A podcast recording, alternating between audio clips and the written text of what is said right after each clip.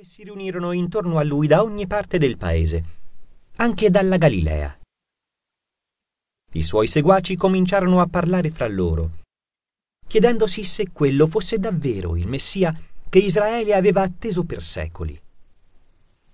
Queste voci arrivarono anche alle orecchie del profeta stesso, che disse, Dopo di me viene uno che è più forte di me, e al quale io non son degno di chinarmi per sciogliere i legacci dei suoi sandali. Fu chiaro quindi che Giovanni non fosse altro che un araldo di qualcuno ancora più grande, che lui stesso avrebbe seguito.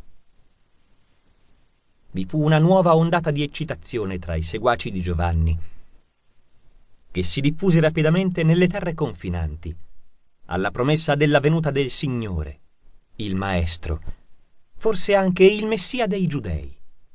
E molti altri vennero da Giovanni, e con lui attesero la venuta del Maestro. Giovanni Battista era figlio di sacerdoti della Giudea e crebbe con un'educazione di alto livello. Insegnamenti, occultismo e misticismo ebraico erano il suo pane quotidiano. Ma all'età di trent'anni decise di vivere da asceta, abbandonando la sua famiglia e i suoi beni e andando a vivere nel deserto, come nell'India di oggi fanno molti giovani della classe sacerdotale dei Bramini. Divenne quindi un iniziato dell'ordine degli Esseni. Gli Esseni erano un'antica fratellanza occulta ebraica, che era già attiva molti secoli prima che giungesse l'epoca di Giovanni. Il centro dove risiedevano si trovava sulle coste orientali del Mar Morto, anche se la loro influenza arrivava ben oltre la Palestina, e i loro membri si potevano trovare in ogni area desertica di quelle zone. Assoluta obbedienza alle regole dell'ordine, assoluta povertà di possedimenti materiali, assoluta astinenza sessuale, queste erano le condizioni che dovevano osservare tanto i neofiti quanto gli iniziati e i gran maestri.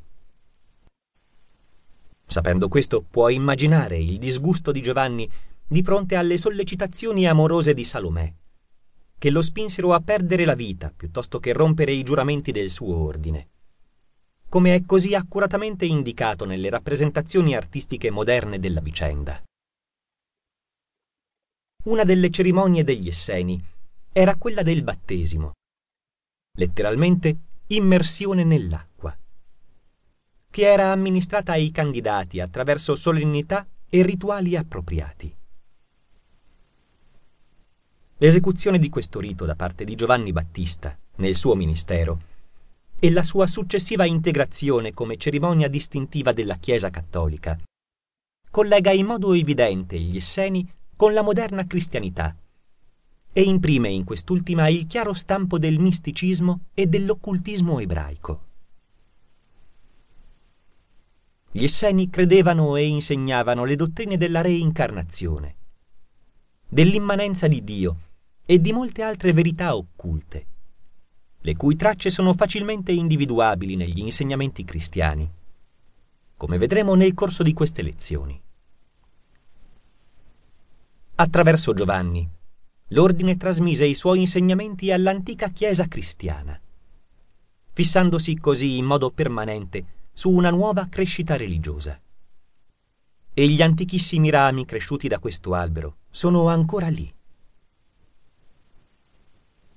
Giovanni fece bene il suo lavoro di battista e il numero dei suoi seguaci aumentò rapidamente.